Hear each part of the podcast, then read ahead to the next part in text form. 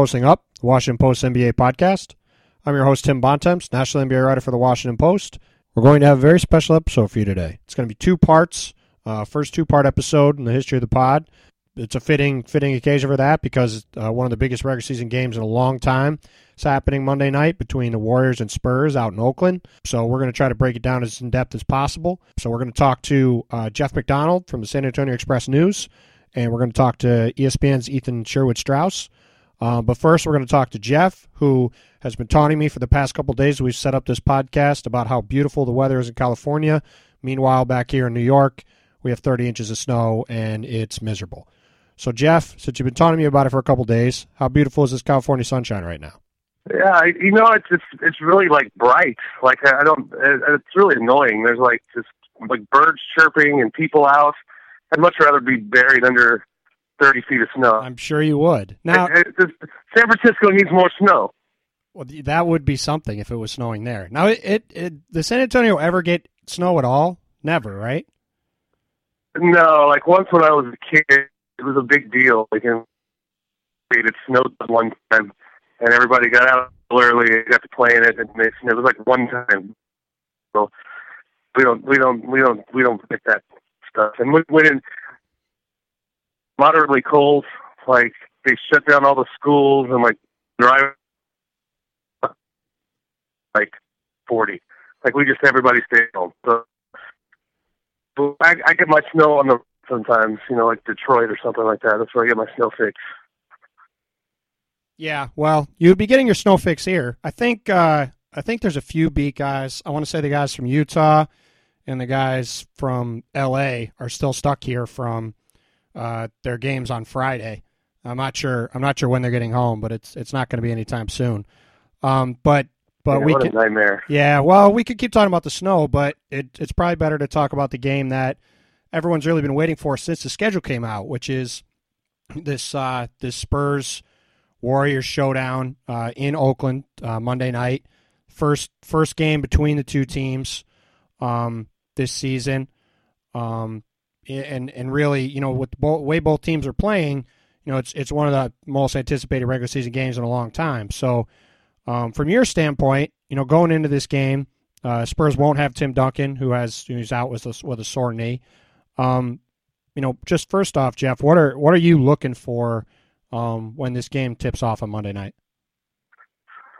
Well, you know, um, it's kind of it was going to be kind of interesting to see if the Spurs could use that LaMarcus Aldridge, Tim Duncan twosome to kind of force the Warriors to stay big more than they're they're used to. Keep keep that um what are we calling it the small ball lineup of death off the floor for a little bit. But obviously we're not going to really get to see that because as you mentioned, Mr. Duncan is already as we speak back in San Antonio. I guess he'll watch this on the couch like other Spurs fans. So we don't have that little element to it. But I do, I do, I am interested to see how how Pop, how Gregg Popovich kind of deals with that um, Warriors small lineup. Does he try to stay big and force them out of it? Does he try to match? Does he? Do we see more Boban just to just for fun, just to have uh, a six five guy try to guard a seven three guy, and then you know, I, I those are the kind of little interesting X's and O's kind of chess match things I'm interested in seeing because the Warriors basically beat teams by playing a brand of basketball that nobody else really does or can. And um, there's not a whole lot of teams as equipped to maybe deal with that uh, than the Spurs. The Spurs can be can play big and they can play small, and not a lot of teams have that kind of versatility. So Pop has some some some you know some some options at his at his at his uh, he's got some options, but I, I'm interested to see which of those options he uses. Which does he just keep in his pocket for in case they play in June? Which does he not even worry, or you know, he not even mess with at all? So those are kind of things I'm looking at.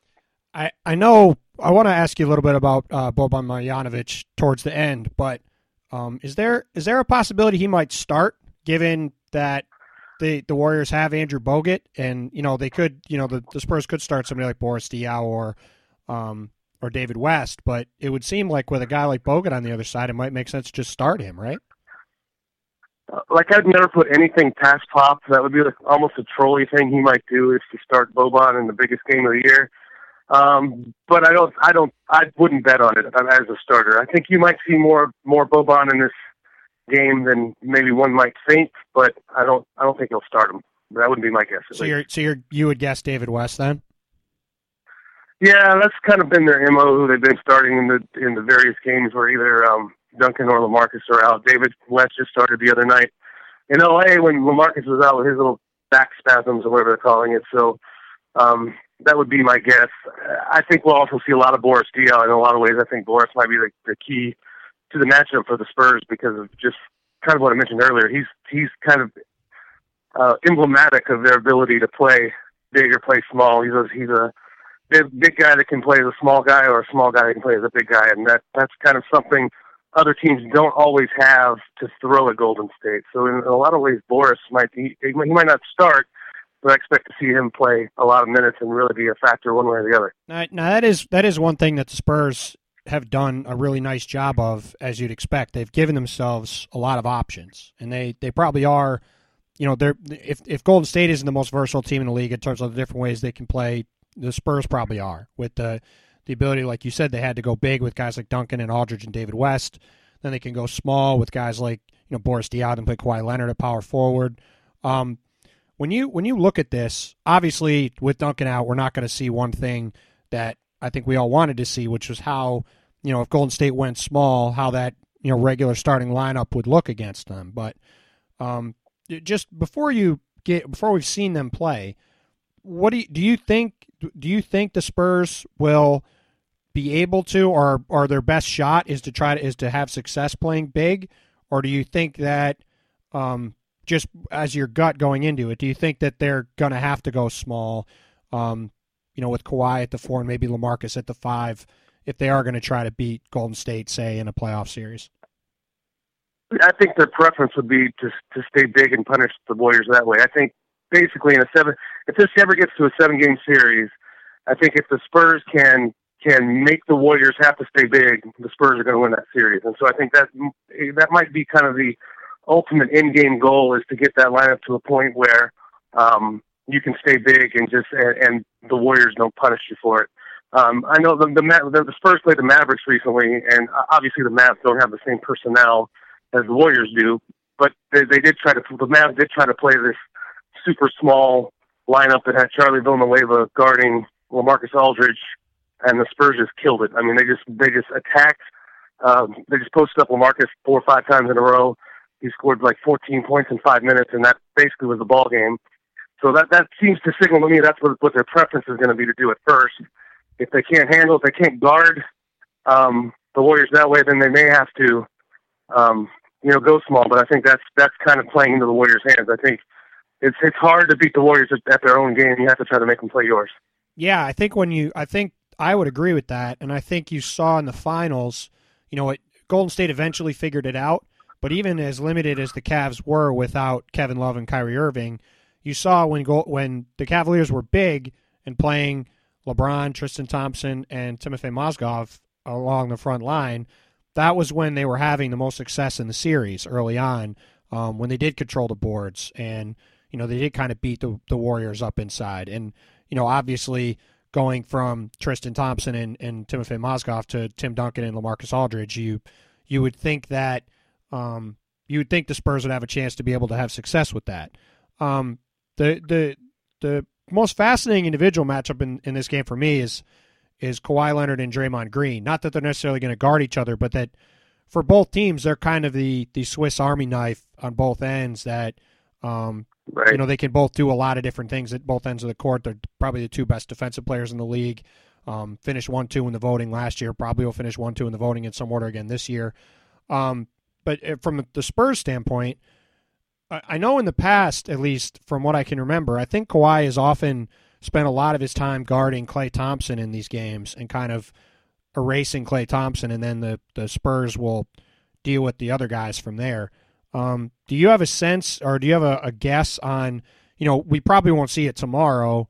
Um, I wouldn't think in this game, but um, do you do you have a sense of of where you know where either you would play Kawhi or where you think he'll he'll most most often be used um, against these guys? You know, most yeah, you know, most Spurs fans all just assume, oh well, we'll just put Kawhi on Steph and that'll take care of things. But I don't think I don't think that we're going to see that. I think, well, in fact, I know that that Tony Parker's going to start on Steph Curry. It's just uh, it's uh, you know it's not that Tony's some kind of lockdown defender, but it's really just the only way the rest of the matchups seem to make sense. And I, yeah, I think I think probably Kawhi on Klay Thompson might be your your better option. Just like like you said, you take you the, the way yeah the way this the, the this this Warriors team reminds me that in the matchup kind of problems in terms of the matchup problems that that they can present is like those um old seven seconds or less Suns teams where they could go really small. And uh, the Spurs basically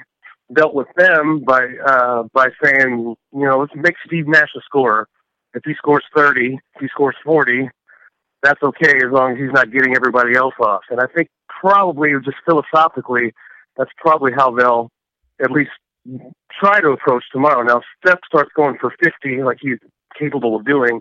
Maybe you have to adjust. But uh, as far as that goes, I think taking Klay Thompson out might be kind of your best bet. And you've also got Danny Green there who can handle um, one of those wing guys as well. So if you wanted to almost put put Kawhi for a while on someone who's not maybe your one of your better Warrior scorers and just let him kind of take a breather so he can carry you on offense like we know he's going to have to do. Maybe you can do that. I don't I don't know, but it's going to be it's going to be Steph against Parker um, to start off. And if I were you know if gambling were legal and I was in a fantasy league, I would probably double down on Steph tomorrow because I think he can he can he, he can score. We already know he can score some points, but he can put up a lot of points on Tony Parker, who's having a pretty good defensive year um, for a 40, uh, 33 year old point guard. But you know he's not really a defensive stopper against Steph. So Steph's going to get his points. The question is, can the Spurs figure out a way to limit what other other guys do uh, enough so that they can they can win the game? Well, that and that to me, like not to look too far ahead, but if they played in a series, to me, if I, you know, Gregg Popovich is obviously way smarter than me about basketball, but I, I would put Kawhi and Draymond Green because I, I really think that the way Golden State plays, everything kind of is for as great as Steph Curry is, and he was a deserving MVP of the league last year. To me, all of the stuff that makes them unique is what Draymond does. Whether it's being able to guard centers at six seven on defense, um, and more importantly for their offense, bringing the ball up a lot when he grabs a rebound, and just acting yeah. like their point guard. And if if you could if you could have Kawhi kind of maybe not neutralize that, but but kind of take him out of that role, I think you know, I think it's I think that's an intriguing analogy you make to those Suns teams, and you know the Spurs always did have, you know, they ha- they always had that team's number. Um, I think the Suns finally got them late, um, late in that run, but you know for the longest time, you know every year they would they that you know those D'Antoni, Steve Nash Suns would run up against the Spurs in the playoffs, and you know through one reason or another just wouldn't wouldn't get it done, and you know, there are a lot of Suns guys, you know, associated with this team. I think Steve Steve Nash is actually on the, the staff in some kind of capacity. Steve Kerr is obviously the coach. Um, you know, so I, I, I do I do kind of think that that might be the way to attack them is to have is to have Steph, you know, let him get his and then worry about everybody else. But you mentioned you mentioned Tony. Yeah, if you could if you no, could short circuit if you could short circuit sorry if you could short circuit like the Draymond Green aspect of the Warriors offense, I think that would go a long way towards um, slowing the Warriors down enough to outscore them. I'll put it that way. Yeah, no, I totally agree. Now you mentioned you mentioned Tony Parker, and um, when we were hanging out in Las Vegas at Summer League, I remember we had a we had a pretty long conversation about Tony Parker. You know, it was right after Lamarcus signed, and you know, I remember you were saying that you you didn't want you weren't trying to be too pessimistic, but um, about what the team did because obviously getting Lamarcus was a huge gift for the Spurs um, a team that's never really made a huge splash like that in free agency before. But you know, you were saying, you know, if Tony Parker isn't right, like he wasn't right last year, um, this isn't going to matter. Um, you know, and, and Tony didn't look good in Eurobasket after that. Uh, it was a huge question coming into the season how good he was going to be, and you know he's been terrific this season. Um, even though his numbers aren't great because his minutes are, are lower than they've ever been, um, he's been outstanding uh, I think, and, and it's gotten been way better than last year. So, um, from your standpoint, was it was it simply a matter of Tony getting healthy, and that he wasn't healthy last year, or have they have they done some different things with him that have allowed him to kind of you know get back closer to where he was a couple years ago, and he was you know arguably the best player on the team in the finals. Yeah, he got healthy, and uh, you know, he, last last year he was out. He he tweaked a hamstring in December last year in in a win at Memphis, and it just never got right. It would be right for a week or two, and he'd tweak it again, or it'd be right for a week or two. He could ne- he could never really put the pedal to the metal, so to speak, and really really max out, um, you know, his speed and quickness, and, and he never really had confidence, and kind of lost confidence in his legs, which is tough when you're point guard. And they said that you know he's saying that all long all year that he didn't really feel right, and, and but but he just he just kind of well maybe it was hard to tell. Well, is he injured or just old? Like, is this just what the end looks like? And then he goes to Eurobasket, as you mentioned, and um, the numbers weren't very good. And I think that really was a concern coming into training camp. Like, is is, is Tony Parker just is he not going to be able to get it done? Is he is he, you know, thirty three year old point guards generally at some point there you start to fall off the table, especially if you're a guy who's always who's always kind of relied on speed and quickness. So I think that was a real concern coming the season. He's looked great. He's looked great. I don't know. I don't. Part of it was just having that time to let that hamstring heal. Um, they have done. They they just they've managed him a little bit better as far as um, maintenance on his on that hamstring. He kind of he's basically kind of learned through last season that he's not a 20 year old guy anymore. He's got to come in earlier. He's got to get stretched out more. He um, actually kind of um, consulted with Steve Nash over the off season about how how Nash kind of worked on his body as he got into the to, to mid to late thirties. Um, so he's kind of done the same kind of, some same kind of things that Tim Duncan did when he got to be 32, 33, starting to drop the weight and, and watch what he eats and and just pay a lot more attention to his body. So I think all those together have kind of made uh, you know given him a little more pep in his step this year, so to speak. But I also think you you're all, you're one when you're 33, you're just one wrong move, one one tweak away from being back on the injured list, and that would be something that would be really hard for the Spurs to um, beat the Spurs without him on the floor. And he doesn't have to be the MVP candidate guy from two, two, three, four years ago, um, but he's got to be able to hit some of those shots when you need him, get to the rim when you need him. When he's when he's when he's right and getting into the paint even when he's not scoring or, or getting credit for the assists, it just scrambles the defense so much. That, that's really the engine of their offense still, even though they've got Kawhi, they've got LaMarcus. The, the Parker's penetration is really kind of the engine that gets every that, that gets everything moving, gets the matchups that you want and all that stuff. So they're a better team with him in there, and it's kind of a knock on wood situation for him right now as far as can he stay healthy because he's made it halfway through the season, but there's a, another half to go. Yeah, no, totally, and and and and and I totally agree with your assessment too on them. Um, and do you so do you still think that you know obviously barring you know not counting injury like a significant injury to somebody like Kawhi Leonard or somebody or LaMarcus um, who's younger and, and more in his prime, um, do you do you still think that that's kind of the the the Parker situation is still kind of the lingering thing hanging over this team as for as unbelievable as they've been now coming into this game with 13 wins in a row. Um, not that not that he's playing bad now though, but just like you said, kind of just you know waiting to see if the other shoe is going to drop with this hamstring injury, which obviously you know like you said when you're dealing with hamstrings, you know you take a wrong step or two and all of a sudden you could be out for a month, and if that happens in April or May, you know that could that could really have an impact. Yeah, that's always kind of the risk when some of your your players are older, you know, in their 30s. It's not just the drop off from from um, production wise. It's that they're always one wrong move away from being on the shelf for a while. And I put Tony in that category. And of course, you know, they got Manu Ginobili, is probably still their most important bench player, even at age 506 or whatever he is. And um, you know, and then of course Duncan is, is you know the oldest guy in the league basically. And um, you know, he, even though Duncan hasn't put up the huge or even the moderate numbers that we've been used to over the last few years. I mean, he's still hugely important just to the structure of their defense. If they lost him for any significant period of time, I have a feeling they wouldn't be the best defense in the league anymore. No, for sure. And and is this? Do you think this is just kind of a maintenance thing with him with his knee, or is this or is this something that that should be that fans around the league should kind of be monitoring in terms of if it's really going to impact. Yeah, it's, it's a it's a maintenance it's a maintenance thing. But when you're 39 years old and playing in the NBA, I I, I don't know. I've never been a 39 year old NBA player, but I just assume you I just assume you have sore knees all the time. I mean, I'm I'm 38 and I just I get sore knees just like getting out of bed in the morning. So I assume Duncan has you know, he's probably dealing with a lot of stuff there, just just age related.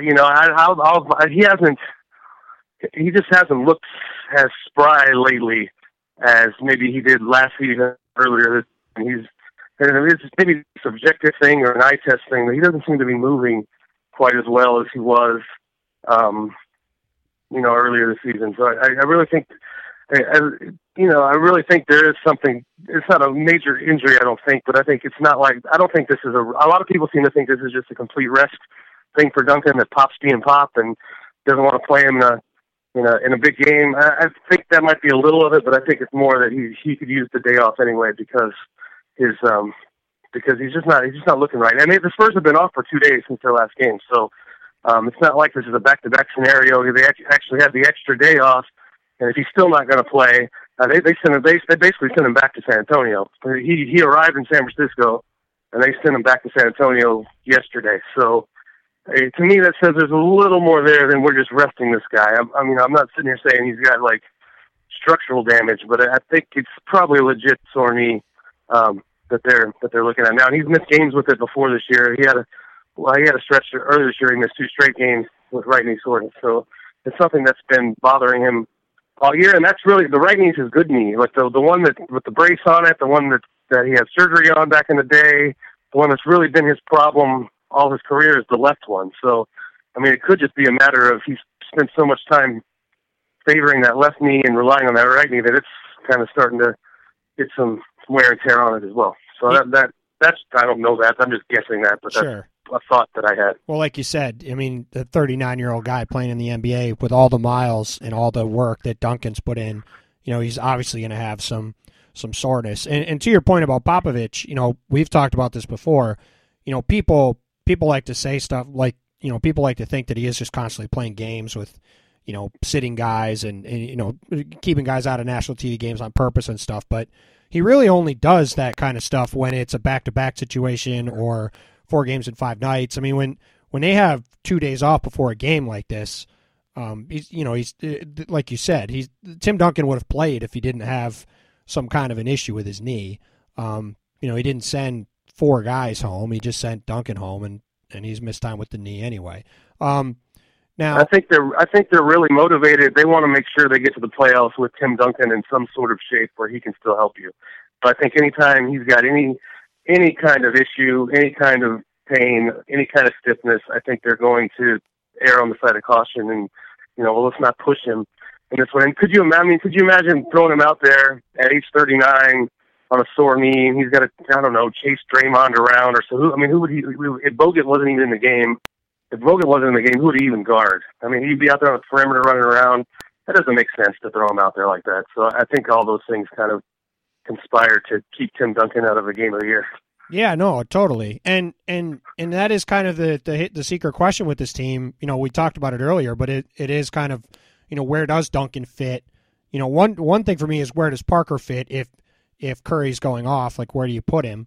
And the other thing is, you know, can can they make that Duncan Aldridge lineup work or do they have to go, you know, either to Boris Diaw or, or someone else to chase Draymond around, and that that kind of brings me around to Lamarcus Aldridge.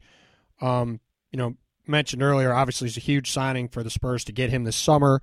Um, you know, predictably, his numbers are down a little bit as he's playing in a different system and with a lot more talent, and you know that's that's just kind of the way the Spurs operate.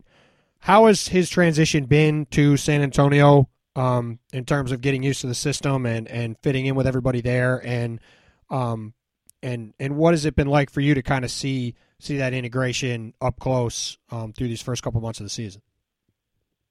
The, the thing that surprised me is he seems perfectly. You know, you heard you heard things about him in Portland, and you never know what's true and what's not. But the reputation he had in Portland was he, he didn't like playing second fiddle to Damian Lillard, and he he kind of had a you know, he, he was a guy that, that looked at his stats and he was proud of his all-star accomplishments and he wanted to be um, he wanted to shine, so to speak, and the part of the reason that he's no longer in Portland is he kind of felt underappreciated there, underused there, whatever you want to call it. So the fact that he would come to San Antonio and and say the other night, like he did in, in Phoenix, that hey, this is Kawhi's team. I'm cool with that. My job is to you know make things easier on him. Um, that was kind of a startling admission if you take it at face value, and to me, that's a sign that he's made that at least mental transition into the Spurs way um, pretty pretty quickly because this is a team where um, it, it gets cliched, but they really don't care who scores. One night Tony Parker going for 31, the next night Tony might have four points. You know, Tim Duncan's had two games. Tim Duncan, the greatest, one of the greatest players in NBA history, has had a couple games this year. We hadn't even scored a basket, and that's fine, whatever. You know, and then some some nights it's um, you know, it's the bench and it's Ginobili and Boris Diaw having a 20 point night every now and then.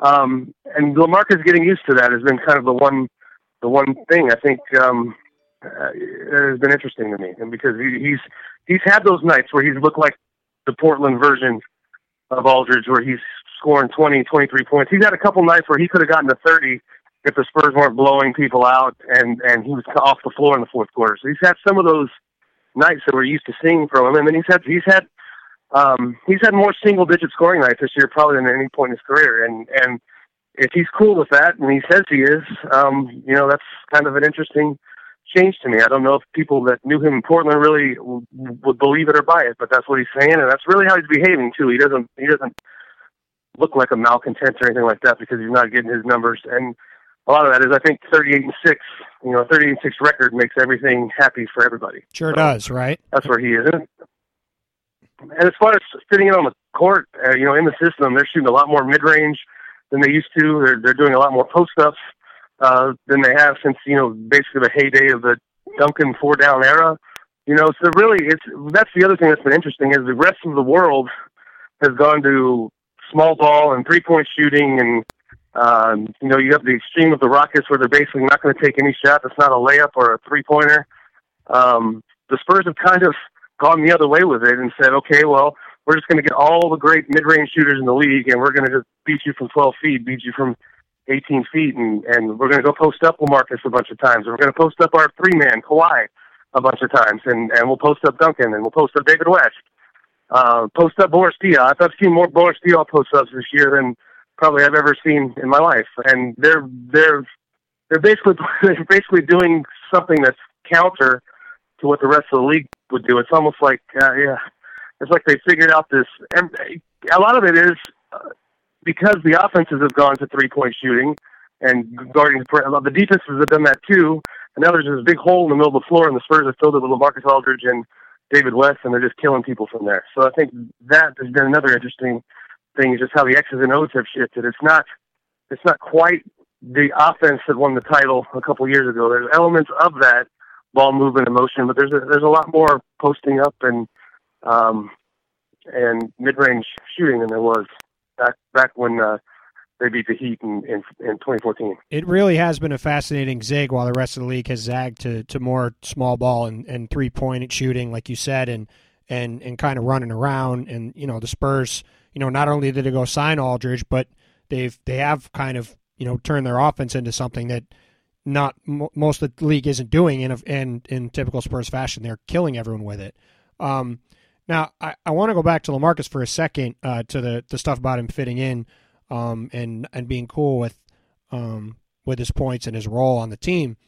Uh, everybody who's around the league had heard the same stuff, me included, um, about how he was in Portland, and I, I was curious.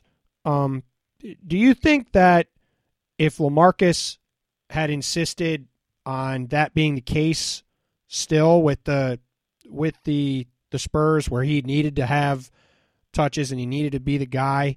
Do you think he would have ended up with the Spurs? Do you think they would have bent to that if he demanded it or do you think that you know when he has those meetings with Gregg Popovich and you know he, they go to lunch and they're walking around LA, do you think a lot of that is is Popovich telling him, "Look, if you come to San Antonio, you know, you're obviously going to be a, a focal point, but it's not going to be like it was, and here's why.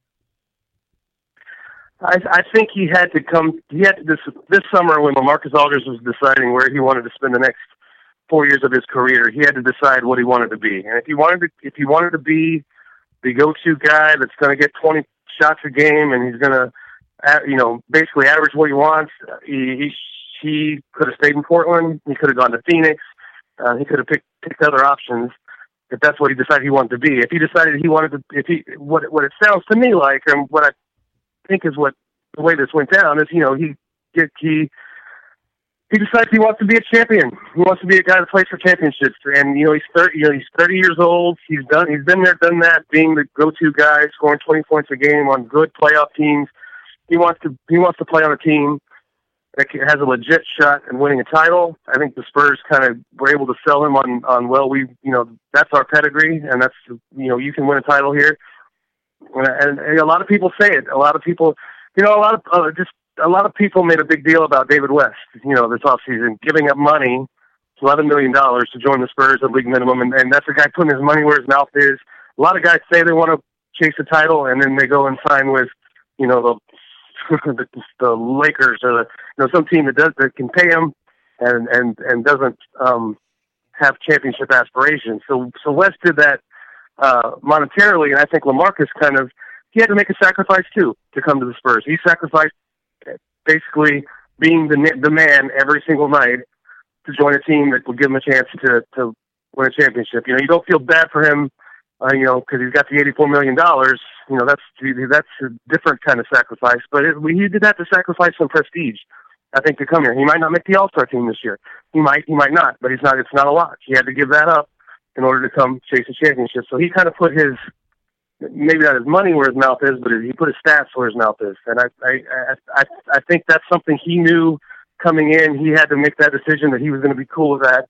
And I think, like I mentioned earlier, I think the fact that they're 38 and six, it makes it easy. You know, if he'd have come here and sacrificed that and they're a 500 team or something, I think that's a hard pill to swallow. I think if you make sacrifices and it works out and you're you're of the best records in the league, um, I think it's an easier easier pill to swallow, so to speak. Yeah, everyone's always happy when you're winning, right? I mean, like you said, yeah, yeah, guys can, everything. guys can go without scoring or not getting many points. If you're winning, you know, 85% of your games, um, you know, it, it makes it makes life pretty easy for everybody. Um, we've gone this the whole. One, the one thing I would say about him, and the one thing I'd say about him in sure. the locker room too. The, the one thing that was the one thing that was interesting to me about him sitting in on the team. I mean, if you're going to fit in on the Spurs team, I've been around this locker room for nine seasons now. They just bust each other's chops left and right. I mean, there, there's it's kind of that kind of that kind of college frat atmosphere. They're they're always joking with each other. The fact that he's the guy that nicknamed Boris Tea Time, I think that to be to be, I really do think that says something about it. He feels comfortable enough to kind of you know give another guy a nickname and and and um, kind of fit into that sort of yuck yuck kind of atmosphere. I, I really do think that was a good sign that that LaMarcus is the guy handing out nicknames in that locker room now because it tells me he feels comfortable um, you know, comfortable enough to do that. It's a great point. It's a really great point. And and you are right. I mean, a lot of people, you know, I've been in the Spurs locker room some, not near as much as you, of course, but you know, those guys are killing each other all the time. And you know, to see to see Lamarcus kind of fitting in that way, you know, I, I remember you telling me that he had given Boris that nickname when I saw you last month, and uh, you know, it it it is it is it is a sign that that he is kind of fit in personality wise too, which is which is pretty important there. Now, we've gone this whole time. We haven't really talked at all about Kawhi Leonard other than a brief mention. Um, what, real quick on him, what, what has been the thing that surprised you the most this season as he seemed to take yet another leap forward somehow? I mean, I guess I shouldn't be surprised because he's been working on this part of his game forever. But the the fact that he is, I think he's down to number two now. But for a lot of the year, a lot of the season so far, he's been the number one three point shooter in the league by percentage. Um, this is a guy that came you know, when he was drafted. He was shooting 28% in college at the short, shorter college distance. He was short. He was shooting 28%, and he's gradually made himself into. He had gradually made himself into a decent three-point shooter. Like you, you couldn't just leave him open out there. But now he's become a guy uh, that's just deadly from three-point range. And I don't think, uh, even as much as he worked on it, I don't think any of us saw him being, you know, a guy that that could be in this year. Like it's a that's been an amazing development. He's hitting. He's not just catching, shooting them. I mean, he's he's pulling up. He's he's he's shooting them off the bounce. I mean, I'm not going to sit here and say he's Steph Curry in that, but he's added that little bit to his game, and and we shouldn't be surprised. Just as a guy that's been around him for his entire career, watching him up close, he's always adding little pieces and working his butt off um, to add little pieces. So we shouldn't be surprised when something he works on tirelessly starts to pay off. But I didn't expect him to be, um, you know, to make almost half his threes this year, uh, and that's really been the part of his game that that, that has really um, just improved leaps and bounds this year. To think that he's the guy that that basically got locked in a gym for three days with Jim Engelland back when he got drafted before the lockout in 2011, and those you know the couple days between the draft and when the lockout was going to start, and they you know and they got him in there for a couple days, showed him what to do, and said, "All right, you know, go go work out for a few months, and hopefully we'll see you back here whenever this thing ends."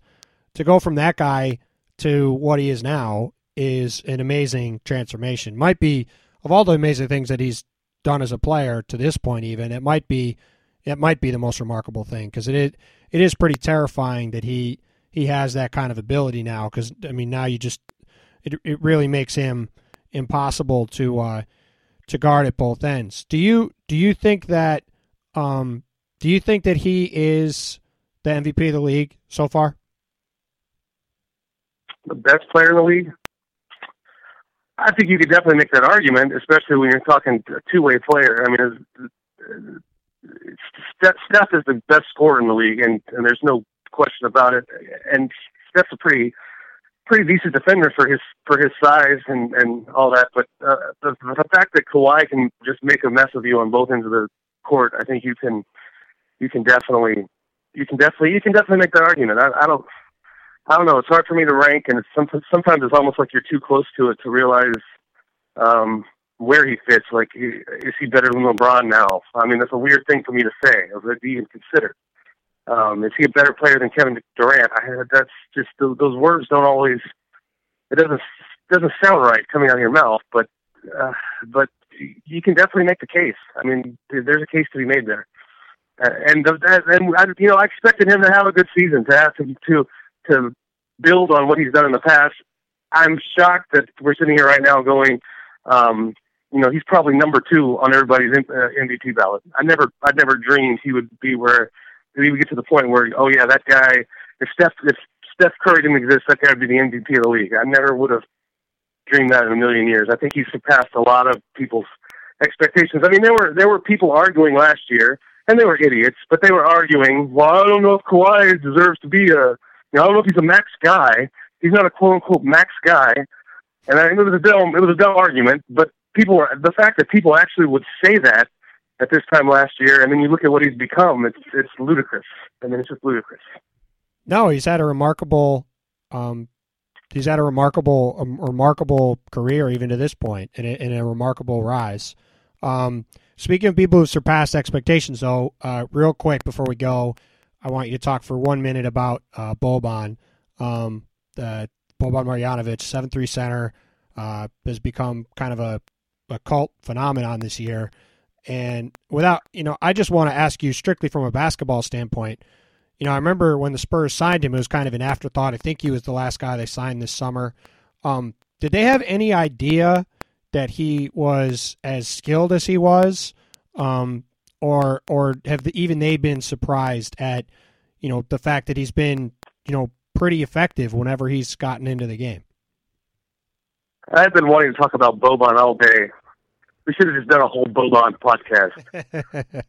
so I'm glad you asked me that. But yeah, I, you know, um, no, I don't think they were. I, I, obviously, they had some some sense of who he was, or they wouldn't have signed him. But I, I don't think I don't I don't think you really know how all that translates into the NBA until you get him on an NBA floor. And I think he's been somewhat of a surprise in that in that regard. I think when they signed him, I remember talking to um, Ettore Messina on media day. Just he was one guy he had coached against Boban in Europe and some of the uh, I think some of the international games. So I remember asking Messina just about him, and and Messina was really high on him. Said he's probably better than people think, but but saying that, Messina was like, "Well, yeah, he's you know he's a guy who will play like five minutes a night.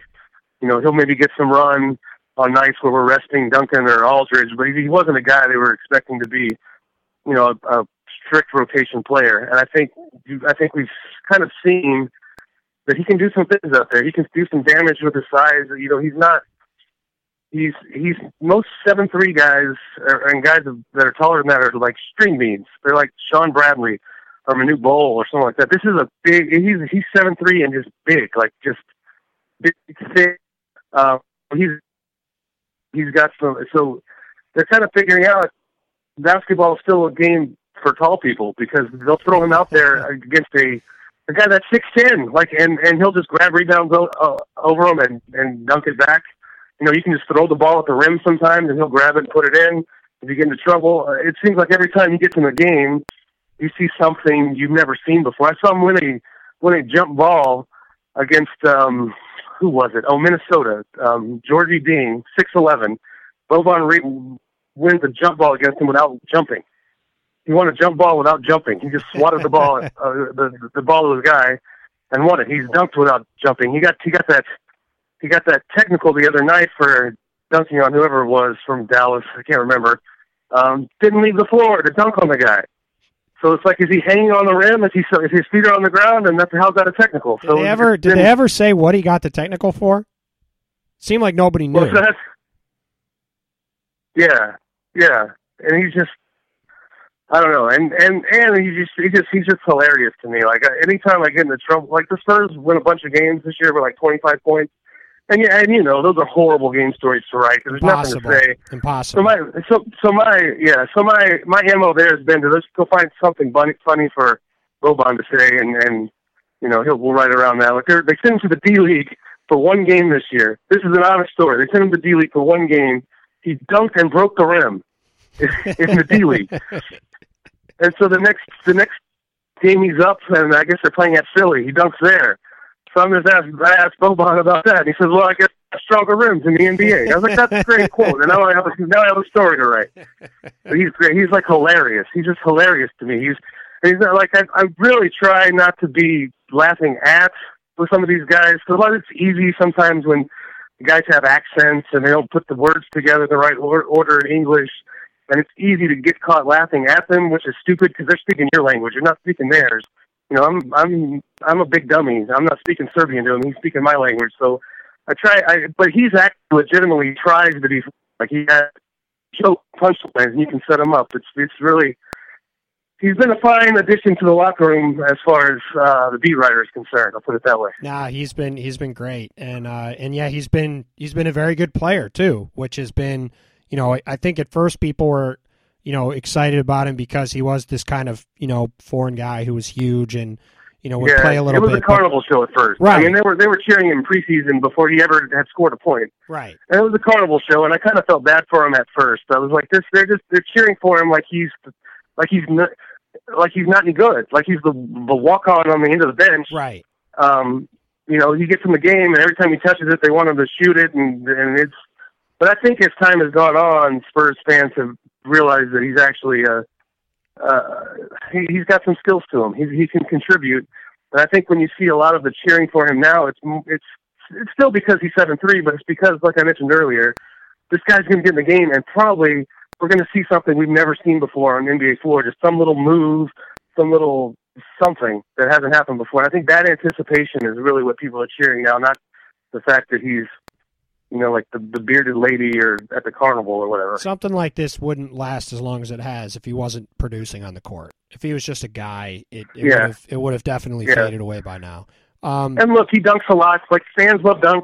You know, that's right. part of it. Fans love dunks, and he dunks a lot. That's almost all he does. So, I I see where Boban mania comes from. Sure. No, totally. They did a. They did a. Did, did you ever hear? I've talked to you a little bit about this. Yeah, they did an autograph signing for him at. uh He did an appearance at like a wing stop yeah, you should tell the story. I I was tempted to. I was there that day and I went to Houston for the Cavs Rockets game instead of going. Go. I, and I should have gone because it was incredible. Yeah. Tell tell the story quick. I I didn't. Yeah, I didn't go, but but I mean they actually sent out a press release. You know, you know, announcing that Boban's going to be signing autographs at Wingstop at seven o'clock on Friday or whatever. They actually had to put in the press release.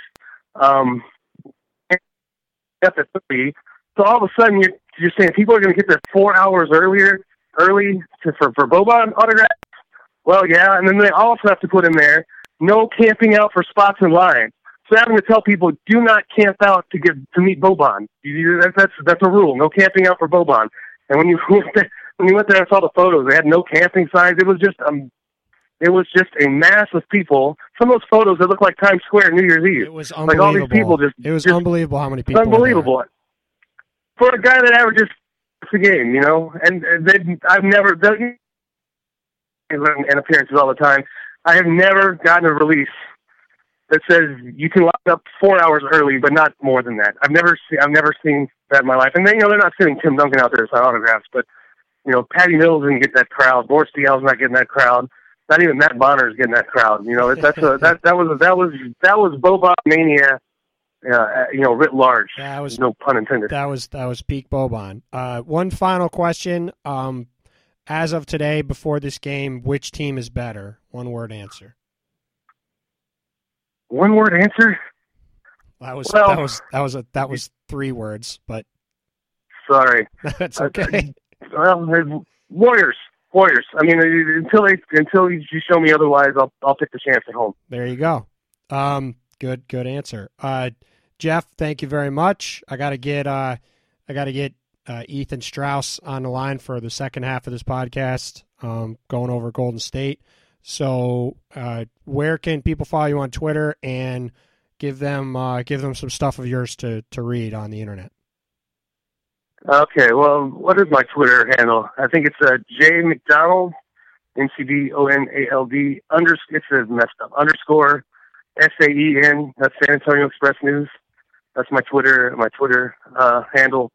Um, what to read? People seem to like this Boris Diaw story I did lately. It, it's basically about uh, Boris is just Mr. Cool, man. The, the, the, the stories about basically, um, oh, just all kinds of stuff. But he's uh, most of your listeners probably know about Boris and his espresso machine that he's installed in his locker, and so I wrote about that and and kind of just his personality of not giving a crap about any, any you know anything that doesn't matter. Just did not sweating anything. He's the most no. He's basically James Bond. He doesn't sweat anything, and I mean that in a very positive way. I mean that's a very rare quality to have in a human being, and um, you probably wouldn't want like a locker room full of guys with Boris's personality, but one or two always seems to leaven out the locker room a little bit. So that that's one thing that I've written lately that um, people seem to like on Twitter. So that, that's one thing people could check out. Well, there you go. Expressnews.com, I think. It's a it's a great story. You should definitely go read it. Um, Jeff did a great job with it, and yeah, Boris Diaw is you know one of the maybe the coolest person in the NBA, which uh, which oh, is, the world. no, he's the coolest person in the world. it's hard to argue. I mean, he is he is a remar- It's a great story. You should go. Re- it, it really captures Boris well, and he uh, yeah, he's he's he's a heck of a character. So um, he, he, makes that he makes that Dos he makes that Dos Equis guy look just like a little less interesting by comparison. I can't argue with that. Um, all right, Jeff. Thanks a lot for the time, man. Enjoy uh, enjoy the rest of your time in the California sunshine, and enjoy uh, enjoy the game. Should be fun. As for you guys, thank you for listening, and be sure to check out the second half of the podcast today with Ethan Sherwood Strauss, which should also be available on iTunes and everywhere else you can get the podcast. So hopefully, you enjoy them both. Thanks.